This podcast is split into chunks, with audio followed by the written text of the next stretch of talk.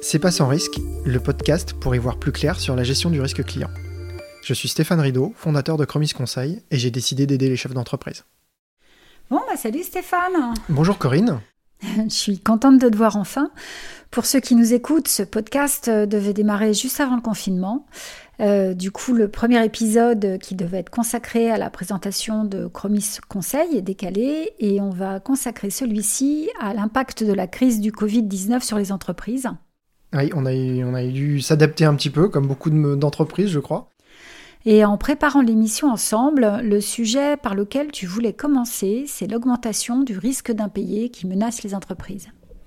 Alors effectivement, aujourd'hui, les assureurs crédits commencent à nous expliquer que va y avoir une vague de défaillance d'entreprises dans les semaines à venir.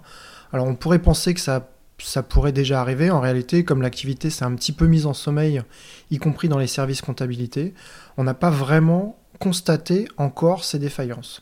On sait que quand les tribunaux de commerce vont reprendre leur activité là dans les jours à venir, on va avoir des dossiers qui vont arriver d'entreprises qui ont des problèmes de trésorerie et qui vont entrer dans des phases de défaut de paiement. Et qu'est-ce que tu peux faire ? Alors, moi directement, pas grand-chose. Ce que je peux, c'est aujourd'hui donner des conseils surtout à mes clients ou aux gens qui nous écoutent aujourd'hui, de renforcer leur pratique de gestion du risque client. En réalité, il n'y a pas de recette magique aujourd'hui pour éviter un impayé. Par contre, il y a des bonnes pratiques qu'il faut renforcer, qui étaient déjà valables avant, et qu'il faut surtout renforcer aujourd'hui. La première, évidemment, c'est l'adaptation de sa politique de crédit. La politique de crédit aujourd'hui, on a tendance à la banaliser un petit peu, on a tendance à chercher surtout à vendre, et on ne se préoccupe pas forcément toujours du comment vendre. La politique crédit, c'est un argument commercial que les entrepreneurs utilisent trop peu. Aujourd'hui, un nouveau client qui rentre en portefeuille, on va peut-être par défaut lui donner 60 jours de délai de paiement au maximum, comme on peut en France, voire 30 jours, mais on ne va pas forcément négocier cet élément-là, alors que c'est un élément de négociation. Comment on va déterminer ce qu'on peut donner comme crédit à un client ? C'est tout simplement en se renseignant déjà sur lui avant. À qui je vais proposer du crédit et à qui je ne vais pas en proposer. Alors comment on fait ? Tout simplement déjà on va regarder si on a de l'information sur ce client. Est-ce que c'est un grand groupe ? Est-ce que c'est une TPE ? Est-ce que je le connais ? Est-ce que je ne le connais pas ? Est-ce qu'il communique ses bilans financiers aux tribunaux de commerce par exemple ? Est-ce qu'ils sont disponibles dans le public ? Est-ce que j'ai un outil d'information financière qui va me donner ces informations ?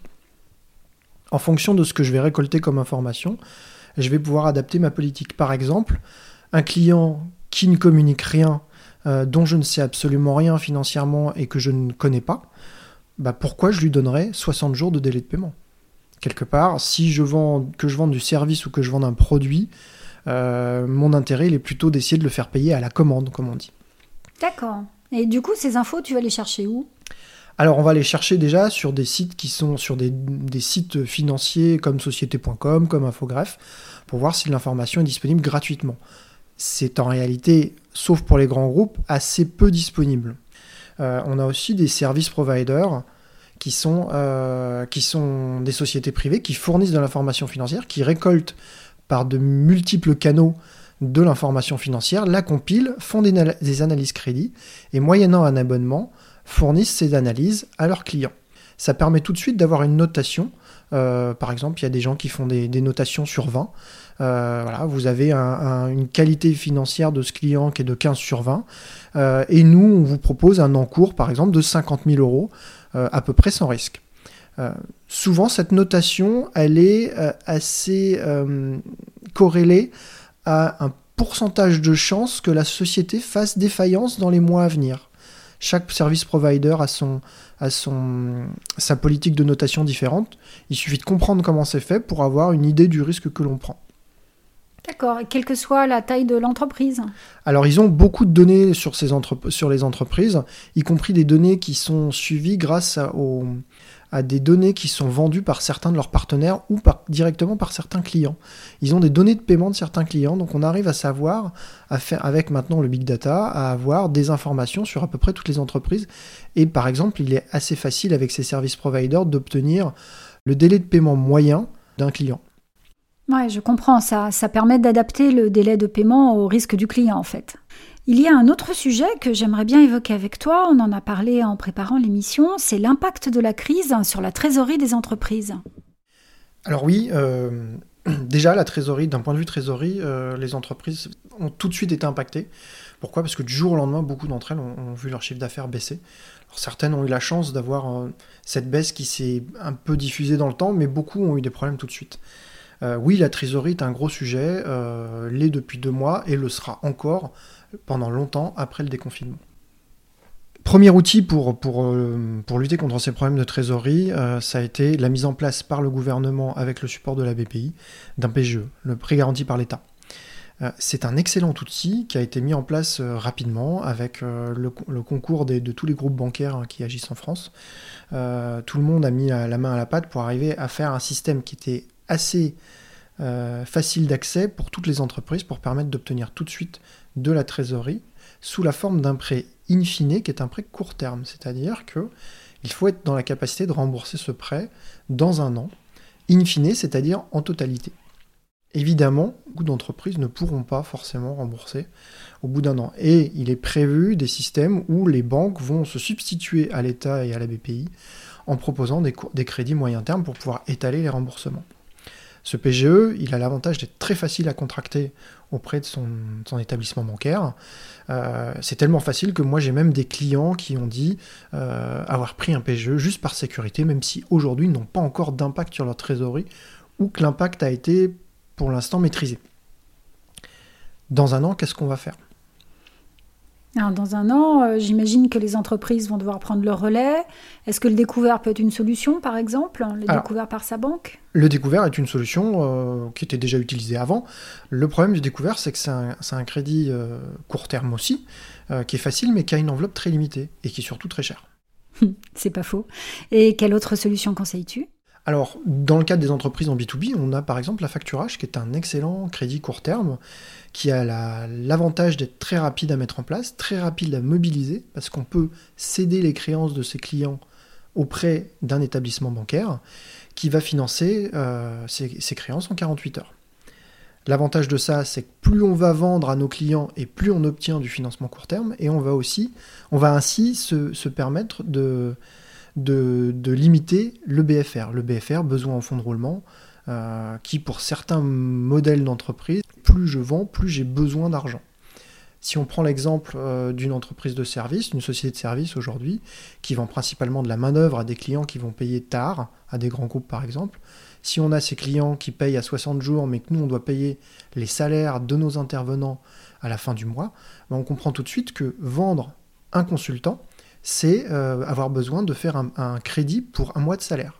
Donc à chaque fois qu'on va vendre un consultant, en réalité, il faut qu'on contracte derrière un crédit. Et ça, c'est un petit peu le fonctionnement du BFR. Alors, je le simplifie énormément, c'est plus compliqué que ça, mais globalement, c'est ça. C'est étonnant que tu dises ça, parce que pour moi, la facturage, c'était cher. Alors, la facturage, c'est un petit peu aussi comme les crédits immobiliers pour le grand public. C'était cher il y a 20 ans.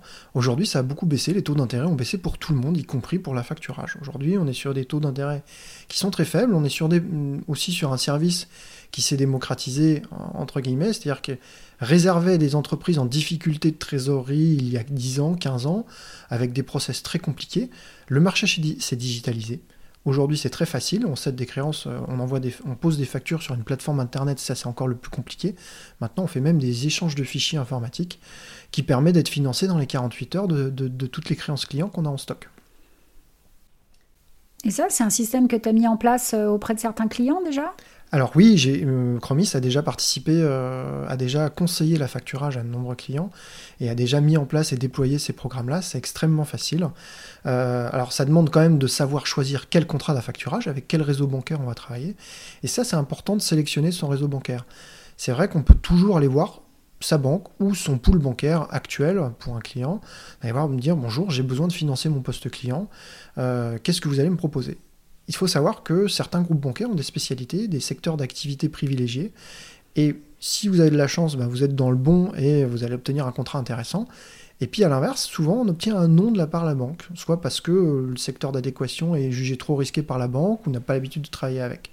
Je prends l'exemple du BTP par exemple, le BTP, j'ai un partenaire bancaire qui travaille très très bien avec le BTP et à l'inverse, il y a ce qu'on appelle les factors, donc les les partenaires bancaires qui font de l'affacturage, on appelle ça un factor, et bien certains, par exemple, refusent tout simplement de travailler avec le BTP. Alors, le BTP, c'est un exemple. Chaque secteur d'activité a son partenaire bancaire privilégié. L'avantage de l'affacturage, c'est qu'on n'est pas obligé de le prendre dans sa banque. On peut très bien aller le souscrire dans une autre banque. Il n'y a aucun problème d'interaction entre ces systèmes-là. Le factor va mettre en place un compte de disponibilité qui va être connectable via virement à son compte courant. D'accord. Du coup, tu les mets en concurrence, en fait. Exactement, c'est mon travail de mettre en concurrence, de choisir le meilleur contrat, d'aider mon client à choisir le meilleur contrat. Alors, j'avais noté un autre point intéressant à aborder avec toi. Tu m'as parlé du risque accru de fraude lié à la désorganisation du travail pendant ces 2 derniers mois. Peux-tu nous en dire plus ? Oui, effectivement. Alors, dans le contexte que l'on vit aujourd'hui, il y a énormément de fraude. On a eu des cas qui ont été très médiatisés dernièrement. Par exemple, un hôpital qui a été bloqué par un ransomware. On a des salariés qui sont en télétravail et qui n'ont pas leurs outils informatiques habituels, qui n'ont pas les réseaux privés d'entreprises qui sont très sécurisés et très bloqués, qui permettent de contrer ces problèmes-là. En télétravail, on a son réseau personnel, on a son provider internet privé, on n'a pas forcément les logiciels antivirus qui vont bien, l'entreprise n'a pas forcément mis à disposition un réseau privé aussi qui permet de se protéger. Donc on est plus sensible de subir cela. On a aussi des process clients et fournisseurs qui sont un petit peu différents. C'est-à-dire on contacte nos clients différemment, nos clients nous contactent différemment. Le fait de ne pas être à côté aussi, de ne pas avoir le service comptabilité qui est à côté du service commercial et qui peuvent discuter entre eux, on a des gens qui sont mal intentionnés, des escrocs, qui utilisent ces difficultés de communication pour justement mettre en place un processus qui va permettre à la création, par exemple, d'un faux client. J'ai eu le cas chez des entrepreneurs que j'ai rencontrés qui ont eu le cas de faux clients. Ça marche. Ça marche. Il y a des gens très, très expérimentés qui sont capables de monter ça. On utilise l'identité d'une vraie société, on contacte un fournisseur, on le convainc d'une commande, on passe un bon de commande, on demande par exemple au dernier moment de changer l'adresse de livraison parce qu'on veut soit livrer chez un client directement, soit on a ouvert un nouvel entrepôt, et on va livrer, nous on se laisse convaincre, on envoie de la marchandise à ce faux client, il réceptionne la marchandise, et puis il disparaît. Ah, c'est incroyable. Et du coup, comment on peut se préserver de ce genre de choses ? Alors, toujours des bonnes pratiques, il y a des bonnes pratiques de bien vérifier qui est son client, de prendre de l'information sur son client le plus possible, demander un KBIS, demander des comptes. Alors quand c'est en France, on peut, mais c'est pareil à l'étranger, il y a des systèmes d'enregistrement des clients, donc on peut toujours vérifier. Ne pas arriver à obtenir un KBIS correctement ou ne pas pouvoir vérifier un KBIS d'un client, c'est signe qu'il faut qu'on pose un petit peu plus de questions, par exemple. Mmh. Donc déjà, obtenir de l'information sur ses clients, se protéger, par de l'assurance, par exemple. Il existe de l'assurance contre la fraude, de protection contre la fraude. C'est un sujet qui est un petit peu négligé par les entrepreneurs aujourd'hui parce qu'on a toujours l'impression qu'on va arriver à se prémunir nous-mêmes. Malheureusement, dans les conditions qu'on vit aujourd'hui, on s'aperçoit que les process sont un peu dégradés et c'est pas facile de se protéger. Et l'assurance est un excellent moyen. Pourquoi, encore une fois ? Déjà parce que l'assurance va nous donner accès à des bonnes pratiques aussi, parce que l'assureur va pousser de l'information à ses clients en disant voilà, il est de bon ton de se préserver en faisant telle et telle chose, en prenant des renseignements. Il va parler un peu réseau informatique aussi, parce qu'il y a la fraude classique, la fraude au président, la fraude aux faux clients, mais il y a aussi la cyberfraude, l'intrusion informatique par exemple. Donc l'assureur va fournir déjà des bonnes pratiques. Et surtout, si jamais il se passe quelque chose, l'assureur va fournir les conseils d'un cabinet de gestion de risque en général, par exemple. Imaginons qu'on soit soumis à un ransomware. Tu peux rappeler ce que c'est qu'un ransomware ? Alors, un ransomware, c'est un jour, vous allumez votre ordinateur, et puis il y a un écran qui apparaît. Merci de payer une somme en bitcoin pour déverrouiller cet ordinateur. Votre ordinateur est verrouillé. Le truc qui fait peur. Le truc qui fait très très peur. Et en général, ça bloque l'ordinateur, mais aussi tous les ordinateurs du réseau, y compris les fichiers qui sont stockés éventuellement sur le réseau. D'accord, et okay. Donc l'entreprise arrête tout simplement son activité parce que aujourd'hui, quand on n'a plus d'ordinateur, on ne peut plus faire grand-chose. Mm-hmm. Qu'est-ce qui se passe ? On appelle la hotline de l'assureur qui met en place une gestion de crise et qui fournit les services d'un consultant expérimenté en cyber-risque et qui va venir vous aider soit à déverrouiller s'il y arrive, soit éventuellement à négocier derrière la fin de cette situation et la reprise d'activité. Et ce risque concerne des entreprises de quelle taille ? Eh bien, c'est là que la chose est très intéressante, c'est que ces services-là sont intéressants pour les entreprises de toute taille. Pourquoi ? Parce que on n'a pas besoin d'être un grand groupe pour avoir des gros risques. Aujourd'hui, je dirais que même les TPE et les PME sont plus exposés que les grands groupes, parce que les grands groupes ont des services internes qui sont très aguerris à ce genre de choses et qui sont déjà bien protégés. Les petites entreprises, eux, par contre, n'ont pas vraiment de système de protection, par manque de connaissances, par manque de sensibilisation, et ont besoin de ça. Donc il existe des contrats d'assurance qui sont spécifiques pour les TPE, avec des coûts qui sont vraiment très faibles. Tu aurais un exemple de coût en tête ? C'est compliqué de le dire, il faut faire l'analyse du sujet. Ce qui est intéressant de voir, c'est qu'est-ce que ça va m'apporter. C'est le bénéfice en face, c'est pas forcément, encore une fois, on ne parle pas uniquement d'indemnisation, bien que les préjudices suite à ce genre de fraude soient énormes. L'indemnisation va être effectivement très importante et pas forcément en coût direct, c'est-à-dire qu'on peut imaginer effectivement, j'ai livré de la mauvaise marchandise, je suis indemnisé de la marchandise, mais quid de la gestion de crise par exemple, si je suis un service très exposé médiatiquement et que ça se sait que j'ai été piraté, qu'est-ce qui se passe ? Comment je communique ? Ça, on n'est pas forcément aidé beaucoup non plus, et l'assureur, lui, va fournir un consultant qui est capable aussi de gérer la crise comme ça. Ah, au-delà de la couverture du risque, il y a aussi la prise en charge de l'aspect gestion de crise. Je prends l'exemple d'une cyberattaque qui va voler un fichier de données. Aujourd'hui, avec le RGPD, on sait que les conséquences sur les fichiers de données, elles sont importantes. Il faut qu'on soit capable de notifier tous nos clients que leurs données ont été volées. On a eu des cas récemment, des providers internet, des providers de mail qui ont vu leurs fichiers ou leurs mails volés. Donc il faut maintenant être capable de discuter avec ses clients directement, de les prévenir que leurs données ont été volées. Et ça, c'est quelque chose qui ne s'invente pas vraiment. Il faut... D'accord. Et l'assureur prend le relais et vient t'épauler là-dessus. Alors, il va fournir du conseil là-dessus. Et il y aura justement des consultants spécialisés qui vont aider. Et il va aussi indemniser une partie. Il n'y a pas uniquement que les pertes directes. Il y a des contrats qui couvrent aussi toutes les pertes indirectes. Ah, c'est très intéressant en fait, parce que tu ne vois pas toujours l'assureur dans ce rôle-là. Et sinon, dans ton activité, cette crise a-t-elle changé tes relations avec tes clients ? As-tu détecté de nouveaux besoins, de nouvelles attentes, des nouveaux services que tu aurais pu proposer ? Alors moi, le travail avec mes clients, les relations avec mes clients ont un petit peu changé. Par exemple, j'ai deux types de sollicitations principales qui sont venues. Mes clients qui voulaient continuer à vendre et qui ont cherché des nouveaux clients. Et justement, chercher des nouveaux clients, ça veut dire obtenir de l'information, obtenir des garanties auprès des assureurs. Les assureurs crédits, alors on entend beaucoup l'objection, l'assureur crédit, il est là pour garantir un risque quand il n'y en a pas, et puis quand il commence à y avoir du risque, en général, il se retire. Bon, c'est vrai que ça existait à une époque. Aujourd'hui, je pense que les assureurs crédits ont fait preuve de diligence par rapport à leurs clients. Déjà, tout ce qui a été facturé avant la crise a été couvert. C'est vrai que les états de couverture ont changé, les assureurs crédits ont diminué des expositions au risque, mais peut-être légitimement, parfois peut-être un petit peu trop prudemment. L'État a pris sa part aussi en proposant un système d'assurance garanti par la BPI aussi. Donc certains clients ont été réassurés sur certaines garanties par la BPI indirectement au travers des assureurs crédits. Donc j'ai aidé beaucoup de mes clients à vendre à de nouveaux clients en leur fournissant des garanties. Donc j'ai eu beaucoup de sollicitations sur ce domaine, notamment en export, parce qu'aujourd'hui, l'export, c'est encore plus compliqué de vendre en export que de vendre en France. Et du coup, on a vraiment besoin d'informations et on a besoin de garanties quand on veut expédier un container avec 30 000 euros de marchandises. Et immédiatement, les clients sont venus te voir avec cette problématique, ou c'est toi, en discutant avec eux, tu t'es aperçu que ils avaient un besoin et t'es venu en renfort là-dessus ? Alors moi, j'essaye de travailler un petit peu de façon proactive avec mes clients. J'ai tous un peu contacté pour dire, il existe ce dispositif de garantie complémentaire étatique. Est-ce que vous en avez besoin ? Comment ça se passe ?